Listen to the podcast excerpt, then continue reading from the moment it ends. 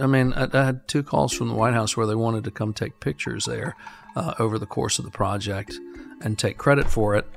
Um, and I may or may not have ended up on a on a watch list because of some language I used. Um,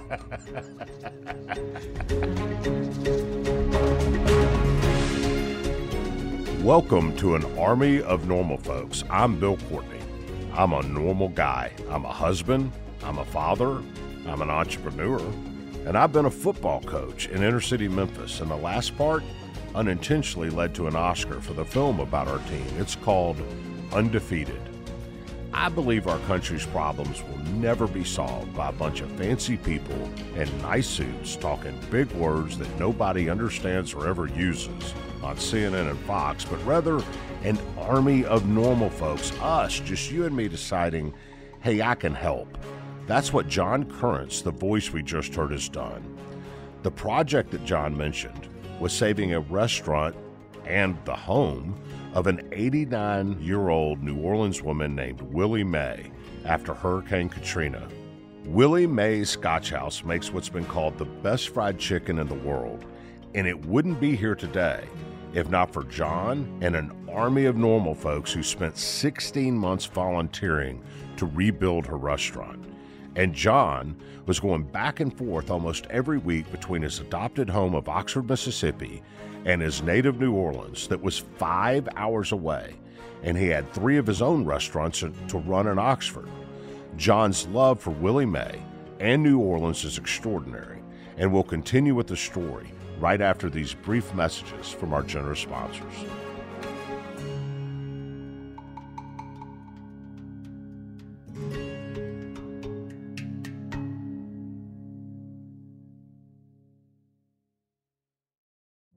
Witness the dawning of a new era in automotive luxury with a reveal unlike any other as Infiniti presents a new chapter in luxury the premiere of the all new 2025 Infiniti QX80. Join us March 20th live from the edge at Hudson Yards in New York City, featuring an unforgettable performance by Grammy and Academy Award winning singer, songwriter, and composer, Jon Batiste. The all new Infiniti QX80 is unlike any luxury SUV you've ever seen. Smart enough to anticipate your needs, even before you do Every line, curve, and detail was thoughtfully crafted so everything for every passenger feels just right. Don't miss it. Mark your calendars and be the first to see it March 20th at 7 p.m. Eastern, only on iHeartRadio's YouTube channel. Save the date at new-QX80.com. 2025 QX80 coming this summer. Residents at Brightview Senior Living Communities enjoy enhanced possibilities, independence, and choice. Brightview Dulles Corner in Herndon and Brightview, Great Falls offer vibrant senior independent living, assisted living, and memory care services through various daily programs and cultural events. Chef prepared meals, safety and security, transportation, resort style amenities, and high quality care. Everything you need is here. Discover more at brightviewseniorliving.com. Equal housing opportunity.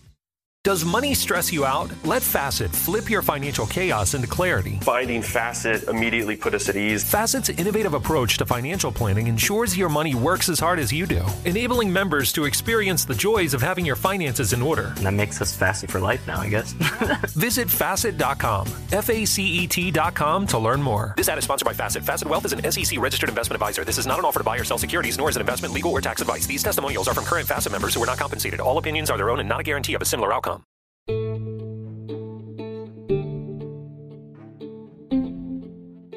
You're 26 when you show up in Oxford having no business opening a restaurant, but do anyway and start down your road to restaurateur success. What how, what year was that? 92. 92. Yep.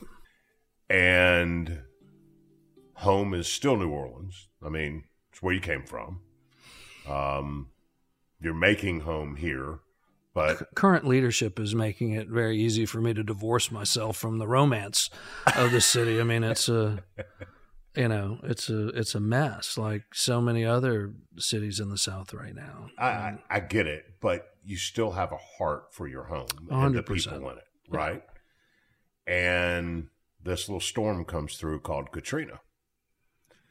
What year was that?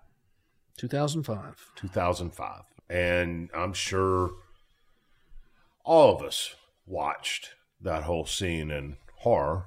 Um, I- will never forget the pictures of all the people on the. There was an overpass right near the Superdome that's that's elevated that people kind of had to get to. Um, I'm in the I'm in the hardwood lumber business. I sold a customer in New Orleans uh, at the time was called Hogan Hardwoods, and there was actually a picture on the news. They they delivered all their lumber. They made you know 10, 15 stops a day, and they would deliver on eighteen wheelers that had curtain sides. And I will never forget watching one of those eighteen wheelers going down a road on the news and it was a Hogan Hardwoods curtain side truck, and there must have been 30 people sitting on the bed of the truck and it was you know going through three feet deep of water to get them out, and another couple of guys in a john boat paddling out, and they were paddling with six inch wide pieces of red oak right. that they'd taken from the lumber company just to get out. Um, the death, um, the people in the uh, in the dome. Um, it was tragic for anybody to watch. It was it was significant. I mean, anybody alive at the time remembers it, but for somebody from there, whose friends were from there, who grew up there, it had to have an even more poignant significance to you as you watched. Yeah, I mean, there's it's. I still, you know, almost 20 years later, find it difficult uh, trying to explain it to people uh, you know, to sit there and, and watch in real time as the place that you know and love more dearly than than anywhere else in the entire world uh, get swallowed up, and you know, to not have any idea whether it's going to continue to exist. Um, you know, in the and we're talking one of the world class cities in the world, one of the most amazing places with its culture and its architecture and its food and the trolleys and Uptown and Tulane and the French Quarter and all of what New Orleans is is sunk, and the people are sunk.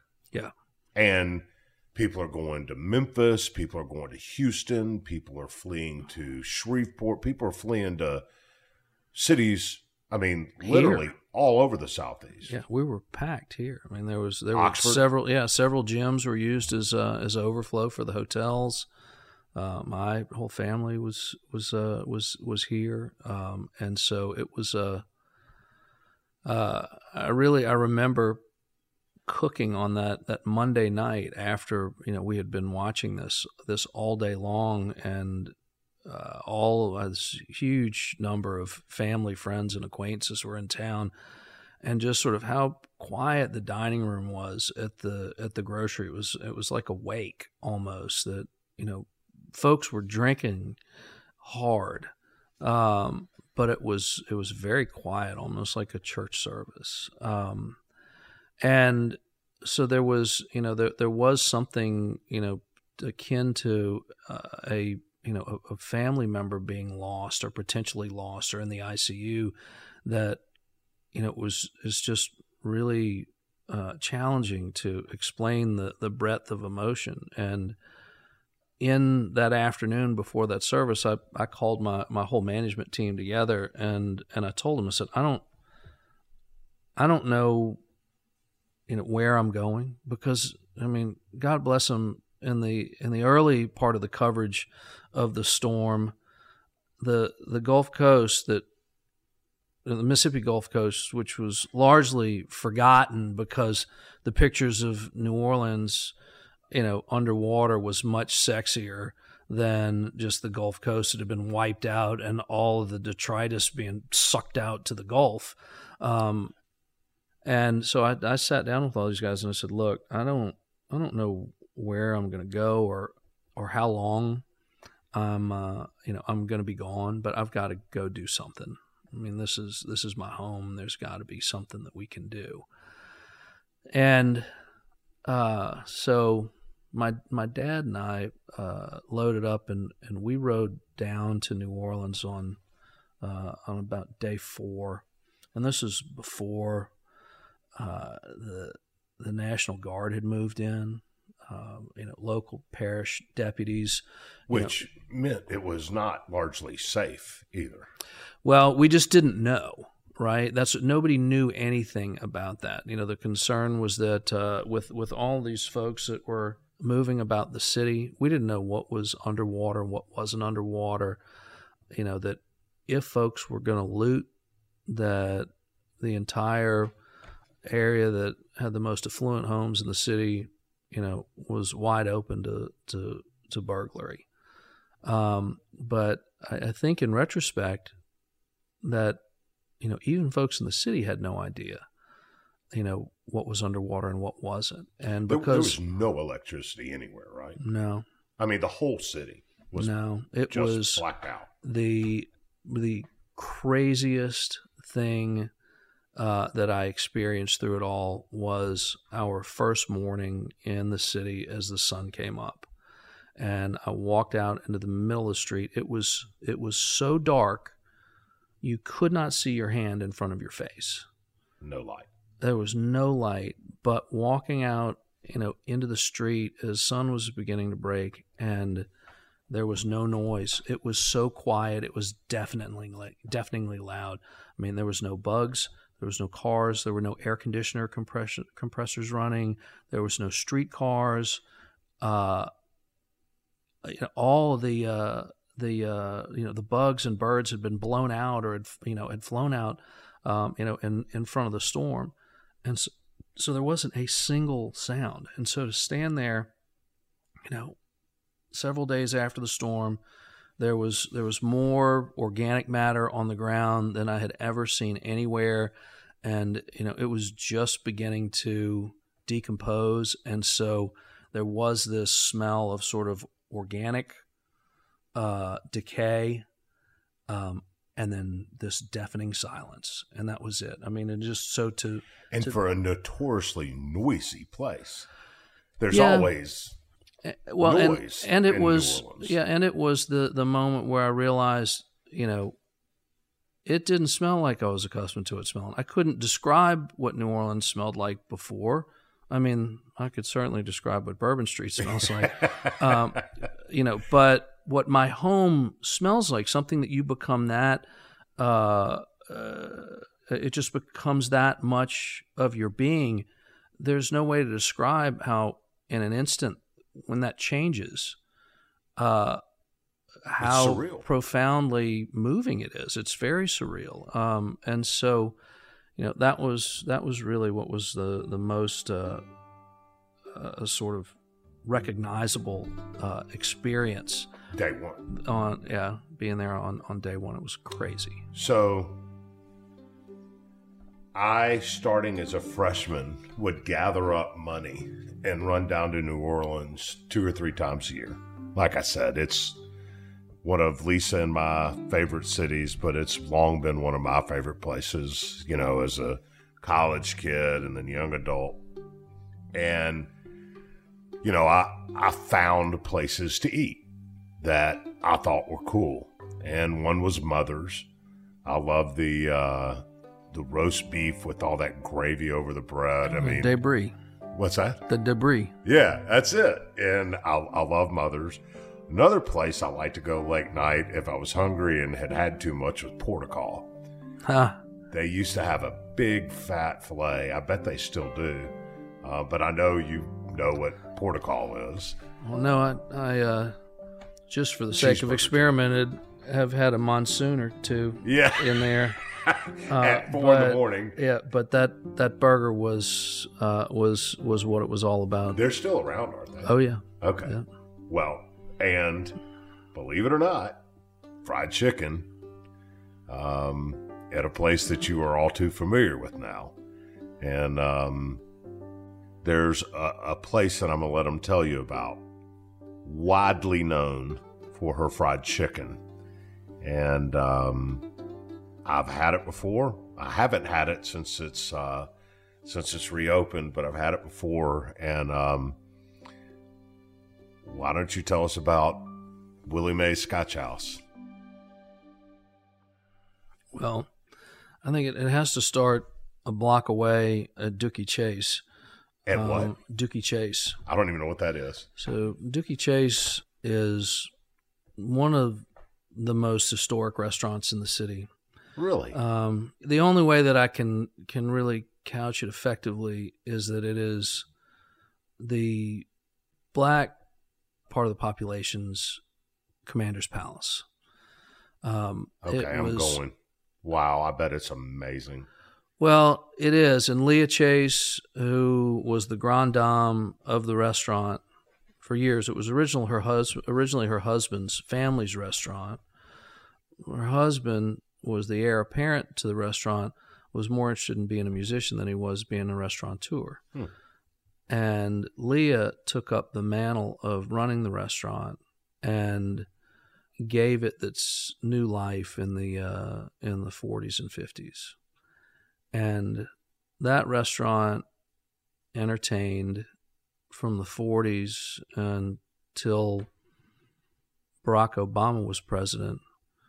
Uh, you name any black celebrity in movies, sports, television, politics. If they came to New Orleans, they came and they ate at Dooky Chase, and they sat, you know, on bended knee you know, next to Leah just because she was a woman to be reckoned with and respected. Wow, and that's very and that's a block away. it's a block away. And I had no so idea. Leah became like a, a third grandmother to me, and we had a magnificent relationship. And it's it's one of the things that I I treasure more dearly than about anything in my life when it comes to curation of, of folks. Um, and Leah, her lunch menu was largely a sort of a New Orleans version of a meat and three. You know, she would do, you know, trout meuniere and fried chicken and smothered chicken and pork chops and and then had a selection of yams, green beans, spoon bread. But inside of the restaurant, I mean, it was tricked out to the nines and then has one of the most spectacular collections of African American art that exists in the city of New Orleans. She was a prolific collector. So the restaurant was absolutely beautiful. So I would regularly, when I was in New Orleans, make a lunch stop with Leah to visit with her and eat fried chicken, then get on the road to drive home to Oxford, you know, late afternoon. And a friend of mine from uh, from childhood who wrote for the paper one day, we were leaving together, and then there had been a uh, a fam trip, a bunch of, uh, of traveling food writers that were in town doing a piece on New Orleans, and it all been brought to Leah's, and uh, and he said, you know, I sat here and listened to you, and I've done this for years. You talk about how great Leah's fried chicken is, and blah blah blah blah blah. And this is my friend's name, Lolis Elie, and, and Lolis grew up in Uptown. Both of his parents were, were academics, and and Lolis was was black. And he said, "Well, let me tell you something, white boy. The best chicken. You don't know where the best chicken is. it's right around the corner, and you need to go. You need to go try Willie Mae's sometime and and see what it's like." And so I don't remember if it was on that trip that I just went around. and thought I'll grab a sack on my way out the door, or if it was the next time. But I I went around the corner, and I felt like I was cheating on my girlfriend Buying fried chicken. and buying fried from Willie chicken Mae. from Willie Mae's. And uh, and if I tell you that, I mean, Willie Mae's was a hole in the wall. Uh, the the dining room had about five tables and fifteen or sixteen chairs. It was just covered in grease. And invariably, you go in there, and there would be a pair of police officers sitting at one table, a couple guys that may or may not have been crack dealers at another um you know it was the it was but it was really like the it was the safe house for everybody. And she had chicken and smothered pork chops. And then on fridays she she would fry she'd fry some fish. But you got any of those things with either white beans or red beans and rice, and then two pieces of white bread cut in half and just dropped on your plate. And, and that was it. And so, anyway, I, I grabbed some fried chicken and took it out the door and, and got in the car with it. And I was full as hell when I got on the road. But I remember sitting there and I, I hadn't even, you know, made it out to the airport before. I was like, I can't stand the smell of this anymore. This is too much. And I remember biting into that chicken while I was driving down the interstate and – the skin was so crisp it almost shattered in my mouth. I mean, it was spectacular. And I thought, I was like, damn, Lolis, 100% right. This is the best freaking fried chicken I've ever eaten in my entire life. And so that became that became my regular practice of sneaking around on my girlfriend and eating fried chicken and sort of winking at everybody and telling, man, this Willie, Willie Mae's, Mae's is pretty is serious it. chicken. And now, a few messages from our generous sponsors. But first, I, I hope you'll consider following an Army of Normal Folks on all of our social media channels for more powerful content, which is also great for sharing to help grow the Army. Our handle is at Army of Normal Folks on all of them except Twitter, which I guess is X these days, which is interesting because Everybody says X, formerly called Twitter, so we might as well just call it Twitter. Whatever. At Army Normal Folks. We'll be right back.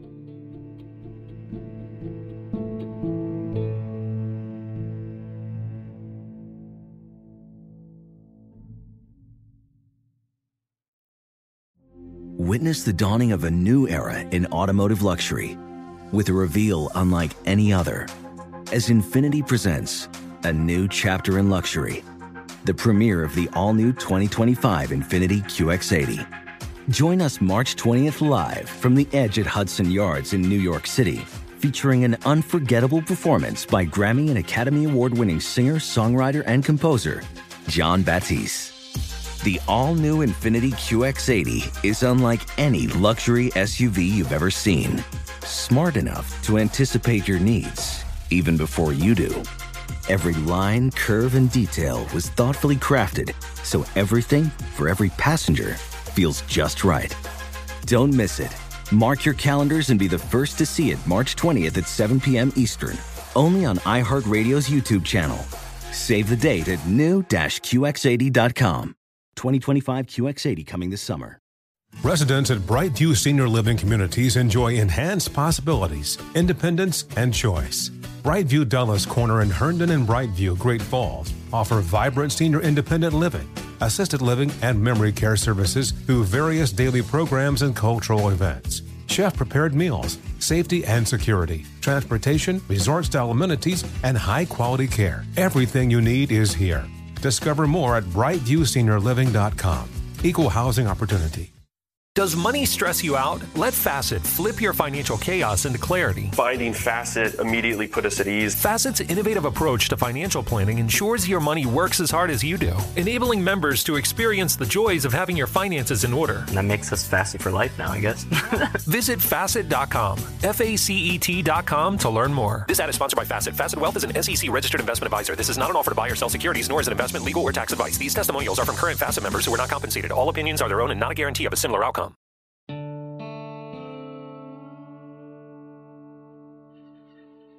Now, Willie Mae's was only uh, so Dooky Chase is on Orleans Boulevard, which is a four lane that, that runs through that neighborhood. And that neighborhood, that's sort of the edge of Treme, and it, or I think it's where Treme and the Seventh Ward butt up to each other, and so they argue about which one it actually is. Whatever it was before the storm, it was one of the worst neighborhoods in the city of New Orleans. I mean, it was awful. I mean, to the point where Willie Mae was not open at night. She lived. It was a it was a shotgun that the restaurant was in, and the, the restaurant was on one side, and her house, her living quarters were on the other side. But it was one of those places where everybody understood the reason why everybody could go in there and eat was because it was 100% off limits for any BS. I mean, she worked only in cash. Everybody, you know, who whoever went there knew that, you know, and she lived hand to mouth. And She so, wasn't- So she had that. She had a, a a coffee can full of wadded up bills that she bought her groceries with. I mean, in the house. But you know, you didn't rob Willie Mae. But you didn't. You did not venture off by one block from Orleans once the sun went down. So, Willie Mae is, as I understand the story, grew up in Mississippi, went to New Orleans, and I think opened this place in like the 40s or 50s. Uh, opened a bar and was selling scotch, but she was cooking for her family. People smelled the smell, and so she started selling what she was cooking. Is that about right? Is that story close? Yeah, the part of the building, which is now the, I guess the the back part of the restaurant now, was just storage when we went in and started working on it. That was originally a salon, and so she she came to New Orleans and was working as a cosmetologist. I think she was cutting hair and No kidding. and and doing stuff and grabbed a piece of the building and opened the bar and Cosmetology during the day and bartender at night. and yep, and started doing that. And then her food caught on, and uh, and ultimately the salon left. And at some point, the Scotch House took up the, the whole building. But by the time I started going and eating there, it was literally just the front little bitty room, and then the kitchen immediately adjacent to it. The back of it was just That's all It was just a saw. mess. Yeah. Yeah, That's that's what it was. And it was candidly this little little African American woman who was old but don't think she was not strong. Um, cooking chicken and people from all walks of life going there because it was the best chicken in the world and I, I assume her fish was probably just as good. and making a life. And that's part of, you know, your life and where you came from. And Katrina hits. And that is the very area that got the worst of the flooding, right? Yeah, it was about eight feet of water. I wouldn't say the worst. I mean, you get out to Lakeview where 17th Street Canal busted, and you just, you know, you had a, you know, a fire hose of water coming through there, and you know they had eight or ten or twelve. Some but they the took a lot. How deep was that restaurant underwater? Eight feet. Eight feet. Yeah. Eight feet. And if we go back to what you said about your first day of stepping out in the street and the smell, and it's eight feet of that, eight feet of deteriorating, rancid, disgusting, stagnant, hot, smelly floodwater Right. which gets into sheetrock and it gets into insulation and it gets into studs and it melts paint off ceilings where the water didn't even get and it warps furniture even on the second story and it completely destroys electrical wiring and it is it's not like when you get a foot of water in your house for you know 30 minutes because a tub upstairs leaks. It's it's standing rancid stuff that absolutely wreaks carnage and nobody could live there and all of the folks from these areas took refuge like we said in places like Jackson Mississippi Little Rock Houston Shreveport Yeah. Wherever the buses took them. wherever the Right. buses took them because these are largely people of very very little means and their only way to survive was to get on a bus and they did bus took them where the bus took them and then they ended up sleeping on cots in churches and red cross stations that's pretty much it right? Hundred percent. except for Willie Mae who at 89 years old said my entire life is that restaurant. That's my home my restaurant my place of work. And she got an airplane slipped away from her family and got an airplane by herself and flew back to new orleans Yeah, and I, I, there's there may be some question on whether it was an airplane or bus. It doesn't matter. She, She was, got back. She was ninety, and and the restaurant was all she knew. And I mean, it was her. I mean, it was her reason for being. And so, yeah, she slipped away from her family, came back to New Orleans. The the water had been pumped off and receded, you know, at, at this point, you know, and so what remained was this shell of a building that had been neglected for 80 years that was just totally washed out. So, you know, and what it did was just basically, uh, you know, it gave everything, you know, inside of her building the ability to just say, oh, to hell with it. Yeah, I've, just, I've held on. 80 right. years is enough. And so it was a, uh, it was a, it was a mess. And the reason that I got involved is to, to go back to May of that year. So Katrina hit on August 29th in the beginning of May of 2005 at the uh, James Beard Awards. Willie Mae had been recognized as one of the four America's Classics to be recognized that year. Uh, they recognize restaurants that uh, that are that are not, you know, foofy, you know, over the top. They're they're carrying on a tradition that wouldn't exist if the folks populating you know that business were not there to carry on the tradition. And she she she was awarded a, an america's classic. And so uh, she comes back to new orleans. I mean we a group of us had to figure out how to get her to new york at almost 90 um, to get her to uh, up on stage to get her to the awards up on stage get her paid for i mean all of it she i mean she literally uh, could not have lived any more hand to mouth than she did i mean she, she had her money in a coffee can. Yep. And, you know, bought her stuff from the grocery store, got it to the restaurant, prepared it, you know, saved the money. Her great granddaughter got tipped, and that's how she made her money, and that's how they lived. And so all of a sudden she she comes back and there's a little bit of recognition. You know, she about doubles or triples in business all of a sudden. Folks are, you know, taking interest in this place. Um, and so she was struggling a little bit with you know an increase in business she did pretty much all the work in the kitchen by herself at 89 and her great granddaughter helped out a little bit but her great granddaughter had to basically do all the the hustling out in the dining room. And so this is all of a sudden at a at a new level. They were struggling to figure it out anyway and then the storm hits and everybody picks up you know and goes off to to Houston. And so yeah she she can't get her head around it all and so takes off comes back to new orleans uh, is apparently just despondent sitting on the curb Literally And- everything she owns Yeah. was in that restaurant slash house Yeah. and was ruined.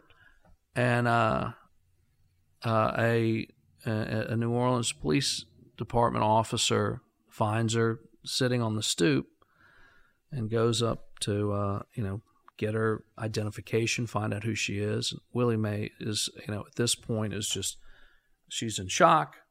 She can't talk. She doesn't have any ID, and the officer ends up going through her purse with her and wrapped up in tissue paper in her purse is her beard award.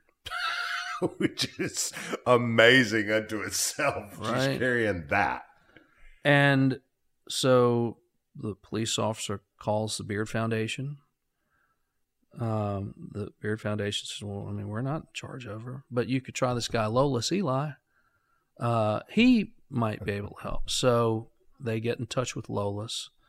and Lolis calls me and uh, and another friend here in town, John T. Edge, who runs the Southern Foodways Alliance, and says they've found Willie Mae. Um, and he says we we we got to do something to help her. And at uh, at the time that that I got that phone call, I was in Philadelphia, uh, Mississippi. Mississippi, Pennsylvania. yeah, Philadelphia, Mississippi, um, and I had done the casino had done a fundraiser. I was getting phone calls to go everywhere to work fundraisers to raise, you know, five thousand, seven thousand, ten thousand dollars here and there, you know, money that wasn't accomplishing anything. But until I could find out what my job was going to be, I said yes to everything. And I get this call in Philadelphia, uh, and you know, we said, look, this is something we can get our arms around. I know that restaurant. I know what's there. This is something that we could take on, and you know, put up some new sheetrock where sheetrock could come Little down paint. and just get her, you know, Maybe a new fryer. right, Pol- you know, polish off the equipment and, and, off we Four go. five weeks. Off we go. Yeah, again, the second worst miscalculation of my entire life.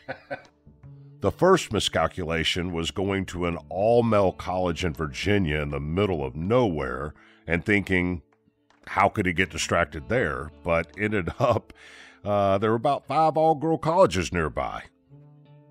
We'll be right back.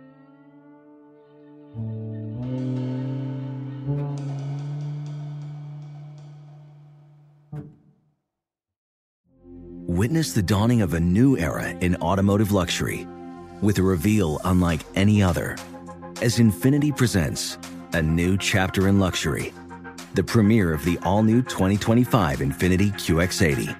Join us March 20th live from the edge at Hudson Yards in New York City, featuring an unforgettable performance by Grammy and Academy Award winning singer, songwriter, and composer, Jon Batiste. The all new Infiniti QX80 is unlike any luxury SUV you've ever seen. Smart enough to anticipate your needs, even before you do.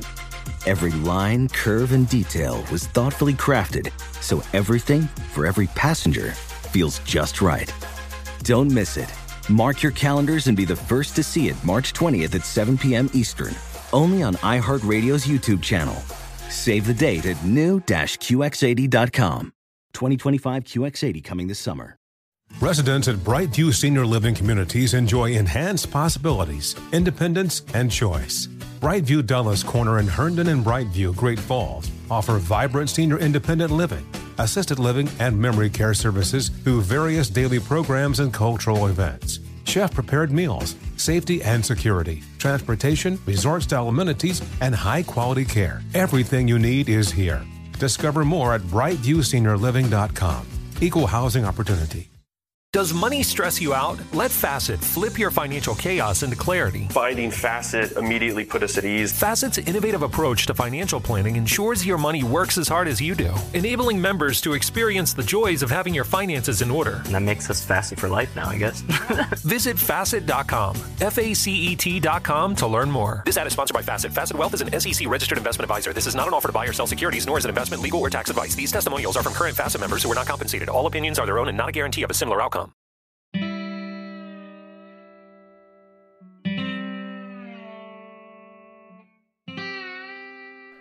So we got in and uh, we partnered with some folks that were part of a preservation group out of the Northeast that had said they wanted to sink their teeth into into something, and so they brought down all these Ivy League educated fellas to you know sort of take a look at the building and and help us you know figure out the best way that we could surgically remove the, the weatherboard on the outside of the building up to six feet. Oh, for God's sakes. Isn't it funny how And- smart people could be so stupid? Yeah, and it was you know it was all dry rot, and so it started splintering immediately, and you know there was just there, there was going to be no salvaging it, and so What what? about termites? I would think termites would be a thing. uh, you know, termites. You know, you know termites work. You know, you've got to have regular moisture and water, right? Right. Um, you know, you got to have uh, a post that's that's sitting on concrete that's sunk and gotten into wet dirt. Right. So that they can crawl up in a nest. Right. I would Um, expect a building like that was eaten up with them. This uh, this is a building that there was a lot of dry rot, but I mean it was it was some wood that had that had dry cured and hardened, you know, to petrified. Wow. Um, it was uh, It it was was, bad. uh, yeah. I mean, the, the, the, the there were still magnificent issues. The back half of the building, once we uh, we sort of dug into it, determined that there were about eight layers of shingles that had been laid on top of shingle. So shingle on shingle on shingle. So They the roof was sagging. the roof was Too sagging. From a construction standpoint, uh, I don't think in the back half of the building that there was a single, there was anything bigger than a two by four framing up the roof. Um, right? So that should be two by eights, right? Yeah. And what's worse is there wasn't two by four that spanned all the way from the apex to an outside wall. Everything, were scabbed together. Everything was scabbed together. And bending. And so all of a sudden we realize that, you know, we've got, you know, two tons of shingles that the hand of God is uh is the hand keeping of God from and probably six ten penny nails. right. And removing that was uh, was really dangerous. Anyway, the uh you know the the point was you know, we we got into this thing. We thought five weeks we can get the the sheetrock cleared out, get it cleaned up, uh, hang new sheetrock, paint it, get her ready to go, get the stuff plugged back in, and off we go. And she can be cooking chicken, making a living again. And in an area of the city that desperately needed one thing to look fixed again, this this is the flag I was talking about. I mean, this is an area of the city that there was a lot of neglect. It's not like the federal government swooped in and helped out all that much. No, no. I did. I mean, I, I had two calls from the White House where they wanted to come take pictures there uh, over the course of the project and take credit for it.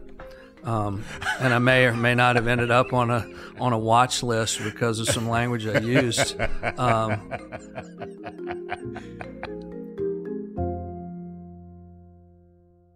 the city desperately needed things to open that reminded them of New Orleans and their culture, and this was one of them. And so, in and out in five weeks, you got the people from the Northeast going to help out, and no problem. right.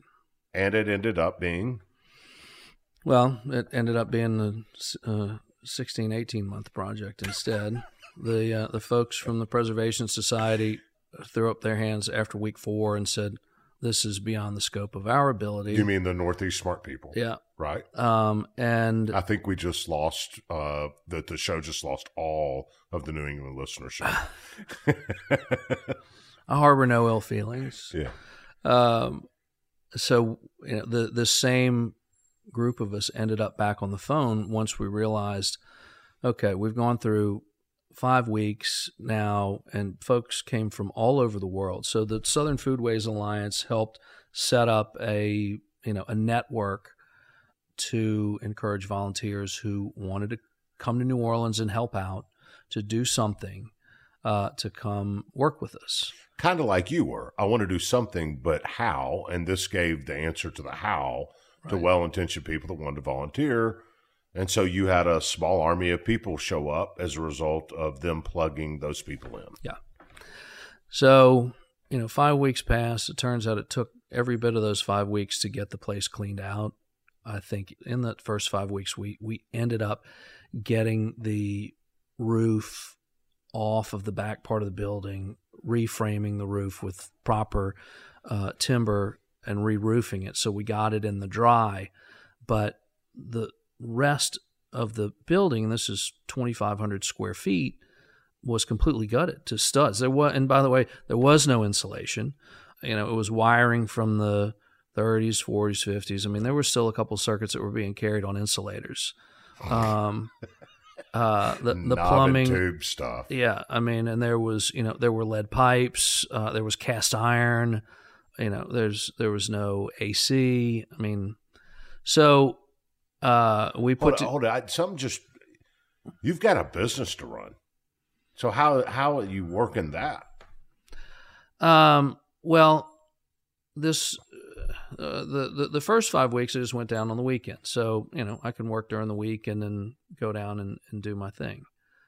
Um, you know when we ended up with follow follow up phone call with myself and Lolis and, and John T Edge, and maybe one or two other people on there at this point, and everybody is scratching their heads, going, "What the hell are we going to do now?" And I, I just out of the blue, I just said, I got it. I mean, if you guys will continue to help, you know, arrange volunteers, I'll I'll take this thing on. I'm I'm I'm that's I'm just that dangerous that I know you know that much about construction. Um, and I've got I've got tools and generators and you know, and I've got a couple friends here and there that'll help out, but you know, this isn't a huge job. This is the kind of thing that we can do. And, we'll get some support out of. Like people will be interested in this story, and Why? folks. Why, John? Why? Well, I mean, first of all, there was a massive fascination with Southern food. You know, you had people who were just pouring their hearts out about the significance of New Orleans at that point and wanted to be a part of it. They were looking for feel good stories. You know, but everybody was lobbing grenades at the federal government. And, you know, and, and let me be very clear, you know, when a lot of people feel like they know, uh, you know, what my politics are and how I feel. And, you know, there was no playbook for how to deal with that. And, uh, you know, I think we had, you know, a president who had some uh, magnificently wrong people in wrong positions at the time when all this happened. And so, you know, could the response have been better? Sure. But who the hell was thinking at that time, okay, well, let's just say New Orleans floods and the entire city, right? Like, uh, what, what do we do? Um, so, you know, it was easy for us to look like these knights in shining armor going into, you know, a blighted neighborhood, taking on a restaurant that very few people knew about. But the story was that if we didn't do it, there was no insurance, there was no savings, that this was a 50 year old fried chicken restaurant that would cease to exist in that moment. I mean, if if if we had not stepped in, um, you know, I believe fully that you know that building would be a pile of rubble on that corner right now. Um, Which, by the way, today there are still shells of buildings littering the New Orleans landscape from Katrina that nothing's happened with. No. So when you say a pile of rubble, don't think that all this revitalization and all these areas going around and this thing would have been cleared and a Starbucks sitting on the corner. It literally would probably just be a collapsed pile of rubble, like so many structures all this time later still really are. Right. Yet now it is a building that six days a week has a line outside, two hours long, waiting to get in. I mean, Is it really like that now? It's unbelievable. And I mean, Holy it is a uh, you know it it, it It was nothing like that when when I went through it. No, no, and and so you know, I think the, the combination of the the press that it got, the association that was made between the Southern Foodways Alliance and Willie Mae's, you know, and the fact then that once they reopened, you know, every food show and every food writer wanted to come through there and shoot footage and you know and write about it being the best fried chicken in the country and you know yada yada yada that there the the response to it was uh, was explosive. And you know and here we are 20 years later and Kerry Seaton is still sitting on that corner uh, you know making fried chicken uh, you know every day. And we say this all the all the time you know the thing that's that's really inspiring about it from a generational standpoint that restaurant is better today than it was on the best day that her great grandmother cooked in it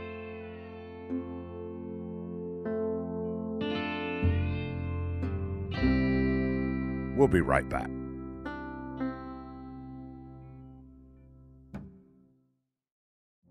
Witness the dawning of a new era in automotive luxury with a reveal unlike any other as Infiniti presents a new chapter in luxury, the premiere of the all new 2025 Infiniti QX80. Join us March 20th live from the edge at Hudson Yards in New York City, featuring an unforgettable performance by Grammy and Academy Award winning singer, songwriter, and composer, Jon Batiste. The all new Infiniti QX80 is unlike any luxury SUV you've ever seen. Smart enough to anticipate your needs, even before you do. Every line, curve, and detail was thoughtfully crafted so everything for every passenger feels just right. Don't miss it. Mark your calendars and be the first to see it March 20th at 7 p.m. Eastern, only on iHeartRadio's YouTube channel. Save the date at new-QX80.com. 2025 QX80 coming this summer. Residents at Brightview Senior Living Communities enjoy enhanced possibilities, independence, and choice. Brightview Dulles Corner in Herndon and Brightview, Great Falls, offer vibrant senior independent living, assisted living, and memory care services through various daily programs and cultural events. Chef prepared meals, safety and security, transportation, resort style amenities, and high quality care. Everything you need is here. Discover more at brightviewseniorliving.com. Equal housing opportunity. Does money stress you out? Let Facet flip your financial chaos into clarity. Finding Facet immediately put us at ease. Facet's innovative approach to financial planning ensures your money works as hard as you do, enabling members to experience the joys of having your finances in order. And that makes us Facet for life now, I guess. Visit facet.com, F A C E T.com to learn more. This ad is sponsored by Facet. Facet Wealth is an SEC registered investment advisor. This is not an offer to buy or sell securities, nor is it investment, legal, or tax advice. These testimonials are from current Facet members who are not compensated. All opinions are their own and not a guarantee of a similar outcome.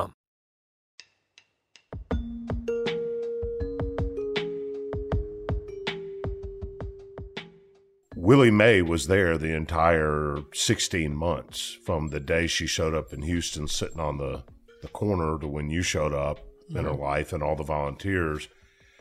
But sadly, once it finally opened up at 92, I think, 91 years old, 92 years No, old. No, she'd have been 91. Yeah. at 91 years old, she was just physically unable to stand over the stove and cook all day. And mentally, it took a toll on her.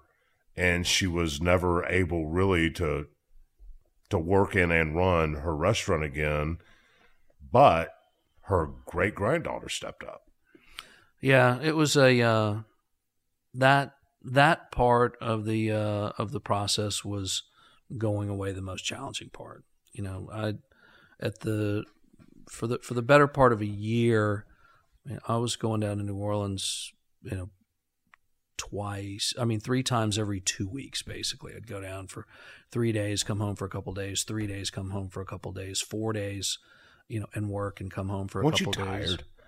I mean, running Uh, a business, going back and forth, that's that's a that's a lot for a 14 month stint. Uh, it, it it was, but I was forty, and you know, I, I still had a lot of energy when I was forty. Yeah, I remember those days too. Um, but uh, uh, um, so I spent a lot of time in there uh, by myself.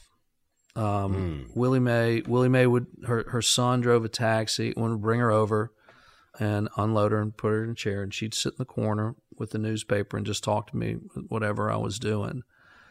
And you know, and as we moved through this project, and the project was was was getting written about, and there was interest in it, you know, all of a sudden, family members uh, started showing up that never had any interest in the restaurant before, and in their minds, you know, this is something that is all of a sudden, you know, they've got some sort of you know generational equity in it, and you know, this is going to inure to their benefit somehow.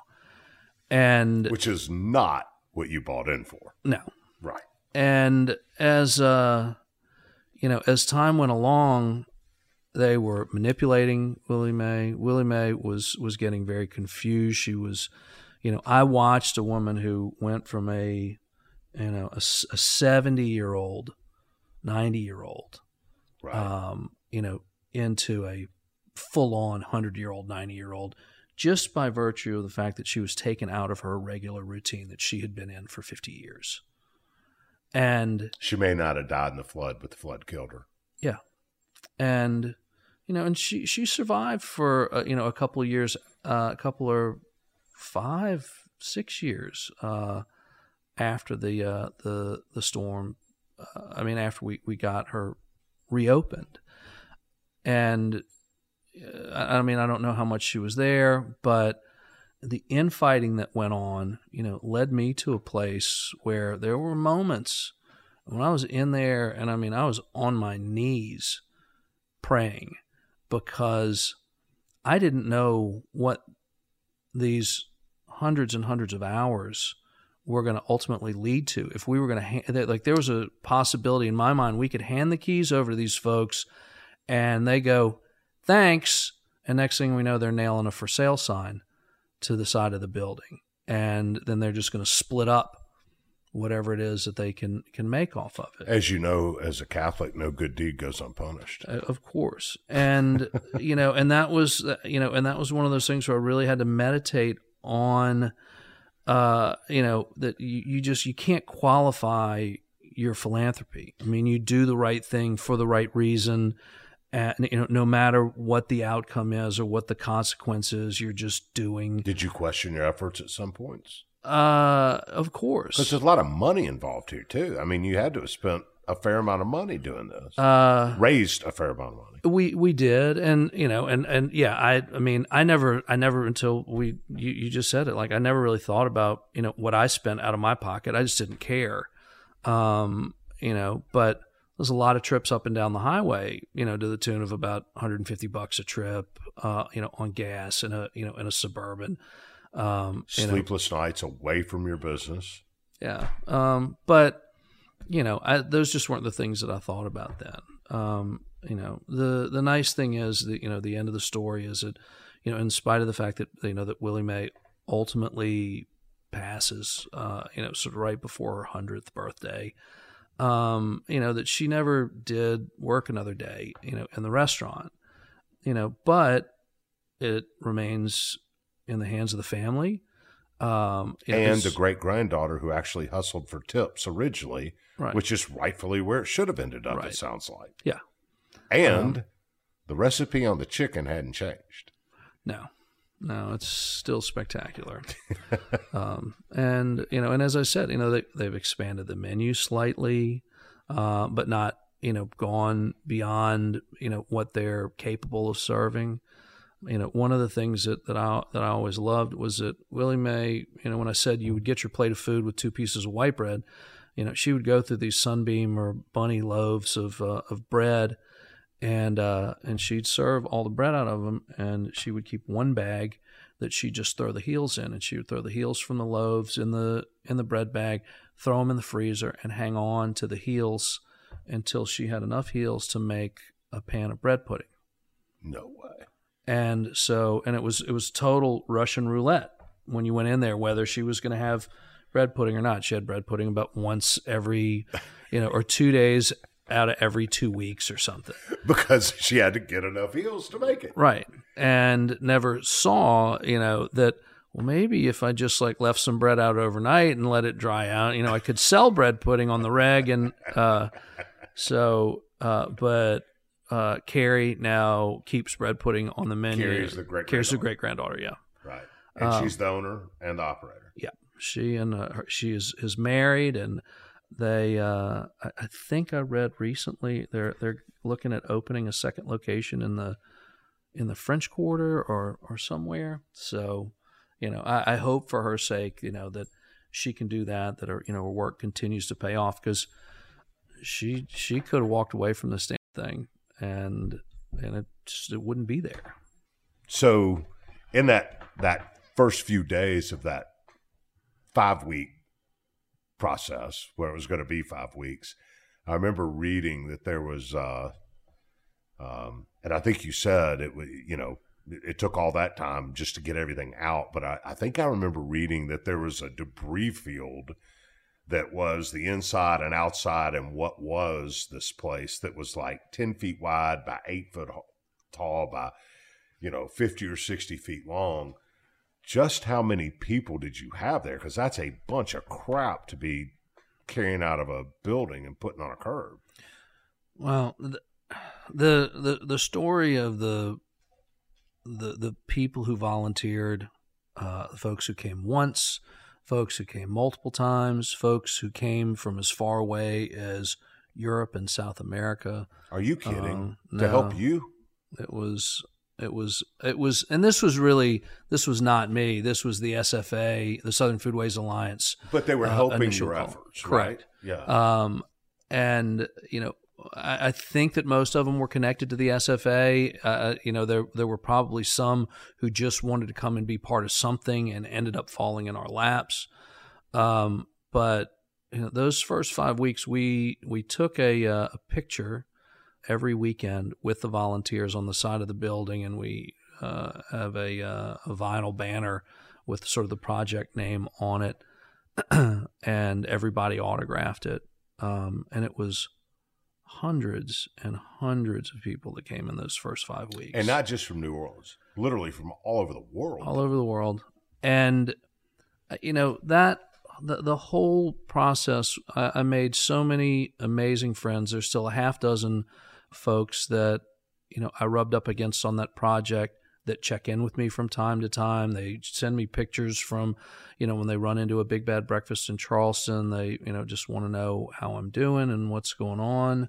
Um, you know, I I met my wife and uh, we I, mean, I met a woman who would become my wife, um, and we courted through all of this. And um, you know, there were two people that came along as part of that project that locked arms with me and spent time with me and helped me and became close enough friends that two of those guys stood in in our wedding together. Uh, I mean, stood they stood with us in uh, in, our wedding. Um, that's how profoundly moving you know this was.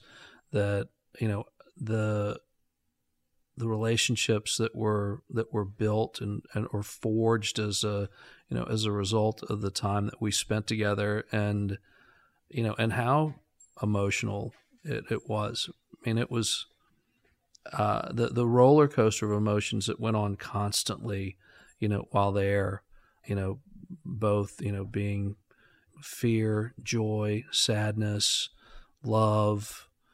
Backache yeah, uh, exhaustion. I mean, it's uh, it's it's truly something that you know I I, I can't I can't imagine, uh, and I know that it doesn't come close to you know to any sort of true uh, you know battlefield uh, reality. But you do but there have like to an be army of people it, there was definitely some similarities, and it definitely took uh, an army of folks, you know, just out of nowhere. But there's a pile of those that are, you know, they're friends for life. It's an amazing story. So, have you taken the time to understand that save your involvement, Willie Mae's legacy ends at Katrina? Um, yeah, more than more than likely. Uh, it's it's it, it's a hundred percent at a at a dead end, um, and also, uh, you know, open the door to uh, you know some really great exposure. You know, the the the volume of business they do now is just it's yeah, you can do ridiculous. more than make a living. Yeah, but yeah. the point is, John, nobody anointed you. You're not a politician. You're not you're not somebody that that that tabs you the guy to go fix stuff. You're a normal guy going through life, building your business, building your brand, working hard, and you see a need in your home in the face of a catastrophe and you filled it and in doing so you um you saved a family's legacy and really honestly a, a piece of New Orleans legacy and I don't care how many big bad breakfasts you build in your career, nothing can replace that. And I think it's a, a fabulous story, an amazing story. And you are almost overly humble about it, but um, you know, well, I, I at the risk of sounding condescending, you should be proud. Well, well, thank you. It's it's very kind of you to say, and uh, but but I won't lie to you. One of the one of the uh, uh, one of my, my favorite moments you know from it all only came about two years ago when we had a a hurricane bearing down on New Orleans, and uh, and I was talking to John T. and I said, "This thing can't hit New Orleans. I don't have another fried chicken restaurant. can't do it anymore. it's sixty years old. Like I... hey, listen. One of the things we do is we share uh, contact information. If someone hears your story and is inspired to to help somebody else out that's in need. Um, is there an email address through your restaurant business that people could reach out to you? I'm, I'm easy. I'm John at bigbadbreakfast.com. John at bigbadbreakfast.com. And you're in 17 cities now, right? in Big Bad Breakfast? Well, we have 17 locations. 17 locations. Yeah. And be- if you have a Big Bad Breakfast in your town, this is a shameless plug. But if you have a Big Bad Breakfast in your town and you hadn't been, check it out. It's it's uh it's an Oxford staple and it is really good breakfast stuff. So um, and if you're ever in Oxford on the square, check out City Grocery or Bouré. Um, John's food will be on display there. It's No, been wonderful visiting with you, John. I appreciate your time. Very, Thanks, man. It's been great. This was a ball.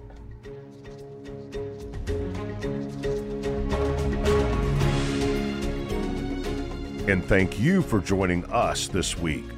If John or another guest has inspired you in general, or better yet, to take action, please let me know. I'd love to hear about it. You can write me anytime at bill at normalfolks.us and I'll respond. If you enjoyed this episode, please share it with friends and on social. Subscribe to the podcast, rate and review it. Become a premium member at normalfolks.us. All these things that will help grow an army of normal folks. For our premium members, we'll have bonus content from this episode. And it's John and I talking about restaurants in New Orleans and Oxford and his early career as a restaurant owner. If you don't want to miss it, become a premium member today. Lastly, thanks to our sponsor, Iron Light Labs. I'm Bill Courtney. I'll see you next week.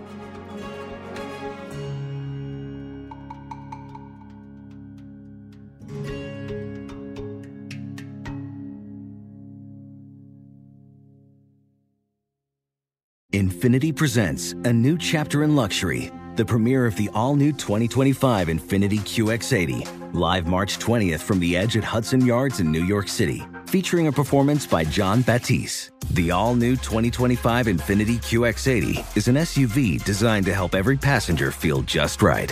Be the first to see it March 20th at 7 p.m. Eastern, only on iHeartRadio's YouTube channel. Save the date at new-QX80.com. Don't miss it. 2025 QX80 coming this summer. Does money stress you out? Let Facet flip your financial chaos into clarity. Finding Facet immediately put us at ease. Facet's innovative approach to financial planning ensures your money works as hard as you do, enabling members to experience the joys of having your finances in order. And that makes us Facet for life now, I guess. Visit facet.com, F A C E T.com to learn more. This ad is sponsored by Facet. Facet Wealth is an SEC registered investment advisor. This is not an offer to buy or sell securities, nor is it investment, legal, or tax advice. These testimonials are from current Facet members who are not compensated. All opinions are their own and not a guarantee of a similar outcome. Residents at Brightview Senior Living Communities enjoy enhanced possibilities, independence, and choice.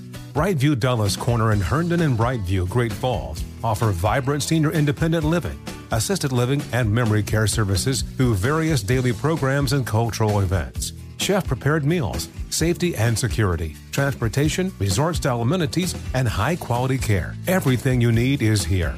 Discover more at brightviewseniorliving.com. Equal housing opportunity.